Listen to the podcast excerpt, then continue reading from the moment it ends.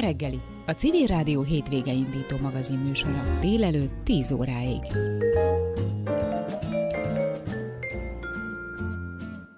Egyre többen fogják a saját kezükbe venni a sorsukat, hogyha megnézzük, hogy mennyien keresnek rá az önfenntartásra, a fafűtésre, a különféle gazdálkodási formákra az interneten, akkor azt látjuk, hogy élesen megemelkedett azoknak a száma.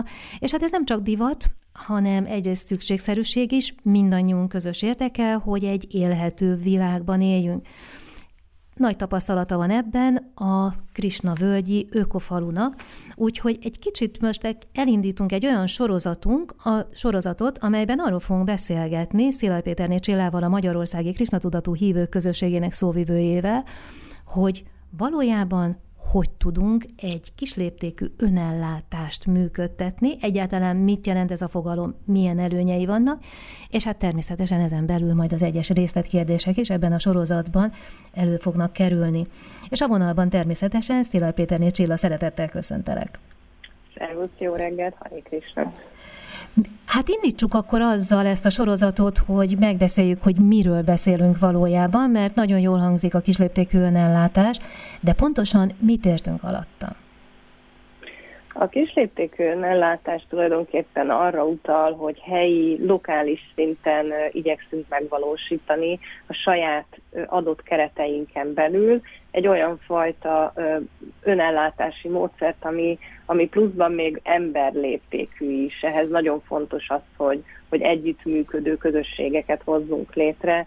Ugye nagyon nehéz, akár országos szinten is elkezdeni az önellátásnak a, a folyamatát, hiszen nagyon nehéz egyből átállni arra, hogy gázból, olajból, tűzifából, amiből most ugye importra szól az ország, teljes energia önellátást érjünk el, de úgy gondoljuk, hogy kisközösségek szintjén, önellátó kisközösségek szintjén, ha elkezdjük, akkor sokkal egyszerűbb, és még Krisna völgyön belül is működik egy olyan rendszer, hogy, hogy saját házunk táján igyekezzünk először megtenni a maximumot, mint kis emberek, és aztán az összességében fog majd eredményt hozni. Gyakorlatilag az Ökofalu már 30 éve működik, rengeteg tapasztalatotok van, és ezek a tapasztalatok, ezek tényleg azt mutatják, hogy lehet így is működni. De az emberek többsége mégsem egy ilyen zárt ökoközösségben él, egy olyan közösségben, ahol mindenki ugyanazt az értékrendet képviseli, tehát valószínűleg, ahogy te is mondtad, hogy nálatok is majd mindenki a saját házatáján kezdjen el tehát kis szigetként kellene elindítanunk legalább a saját háztartásunkban, vagy a saját környezetünkben ezt a fajta életmódot. Ez mennyire működőképes, ez a kicsiben működtetni ugyanazt, amit ti egy picit nagyobban, de hát nem, még nem, sem, nem egy óriás közösségben működtettek. Igen, és ez a kérdés, amit, amit felteszel, ez, ez nem csak gyakorlati dolgokra vonatkozik, szerintem legalábbis Krisnavölgyben egész biztos, hogy nem. Ennek ugye van egyfajta ideológiai háttere, uh-huh. és, és egyfajta világszemlélet, egy gondolkodásmód, ami mögötte áll, hiszen vallásos emberként valójában mi azt próbáljuk megvalósítani, hogy a cél az legyen, hogy a vágyainkat és az igényeinket igyekezzünk szinkronba hozni egymással, uh-huh. és, és közelíteni a valódi szükségleteinkhez a vágyainkat, és talán akkor elérhető lenne, hogy ez a túlfogyasztás napja, ami most már idén július végére esett gyakorlatilag a nyár közepére. És Igen, nagyon brutális, hogy... ahogy évről évre jön előre. Igen, igen, és hát láthattuk, hogy, hogy a koronavírus idején viszont vissza hátrébb tolódott, tehát hogy, hogy ha az emberiség összefog, persze ez egy külső kényszer eredményeként történt, de lehet még elérni globálisan változást a világon. Csak ehhez óriási nagy döntések kellenek.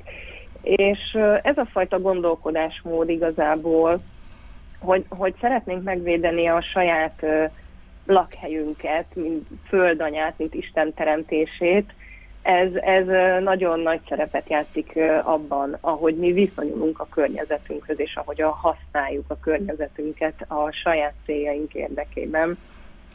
Ugye azt mondod, hogy egyfajta gondolkodásmódot kell változtatni, és szép hangzatos szinten gyakorlatilag azt halljuk mindenhonnan, hogy igen, fogyasszunk kevesebbet, kezdjünk el mi saját magunk spórolni, gyakorlatban pedig azon kívül, hogy halljuk ezeket a lózungokat a hírekben, meg rengeteg civil szervezet próbál minket meggyőzni arról, hogy most már tényleg ideje, hogy mindenki saját maga tegyen valamit. Azért a tévéből ugyanúgy csorognak azok a reklámok, hogy fogyasz többet, vedd meg, nem jó neked a régi, tehát nagyon nehéz helyzetben van az, aki tényleg szeretne saját maga lépni egyet. Ez így igaz, sajnos én, én is ezt tapasztalom, hogy valójában egy kényszerpályán van az emberiség, amiből nagyon-nagyon nehéz kilépni, és ugyanakkor látok törekvéseket nem csak a közösségen belül, hanem hanem teljesen átlag emberektől, hétköznapi emberektől, akik akár nem is vallásosak egyáltalán, hogy megelégelik ezt a, ezt a televízióból uh-huh. folyó agymosást tulajdonképpen, aminek az elszenvedői vagyunk, és, és önként döntenek úgy, hogy ők szeretnének visszatalálni az emberiség gyökereihez, ők szeretnének egyszerűbb életet élni, ami független a telefonoktól, a kütyüktől, és ezoktól a kényszerpályáktól, amik gyakorlatilag rángatják az érzékeinket egyik végletből a másikba, és, és valahogy egy ilyen természetközelibb, fenntarthatóbb életmódot választanak. Ezt ugye a zöld szervezetek úgy szokták hívni, hogy az önkéntes egyszerűség. Ez, ez nagyon, nagyon hangzik. Igen, ez egy nagyon jó megfogható ö, fogalom szerintem, ami, amit, amit valójában kicsiben is el lehet kezdeni, és nem feltétlenül szükséges azonnal önellátóvá válni, hanem hanem pici lépésekben azt hiszem, hogy, hogy mindannyian tudunk tenni valamit, mint ahogy a környezetvédelem érdekében is a magánember elkezdi ö, otthon szelektíven gyűjteni a hulladékot, még hogyha tudatában is vagyunk annak, hogy az ipari ö, termelésben sokszor annyi hulladékot kellene valójában szelektíven ö, gyűjteni ahhoz, hogy, hogy ö, eredmény mutatkozzon, de mégiscsak valahol a lelkismeretünket is megnyugtatjuk ezzel, meg hát a sok kicsi sokra megy, valljuk be. Én ha jól értem, akkor így gyakorlatilag kihúzod a méregfogát annak, hogy hát most mi történik, én egyedül kidobom a helyett a szelektívbe a műanyag doboz, hát nem számít az semmit. Tehát gyakorlatilag az egyén pontosan ugyanannyira felelős a ti filozófiátok szerint, mint a közösség együtt. Így igaz, viszont nagy jelentősége van az összefogásnak.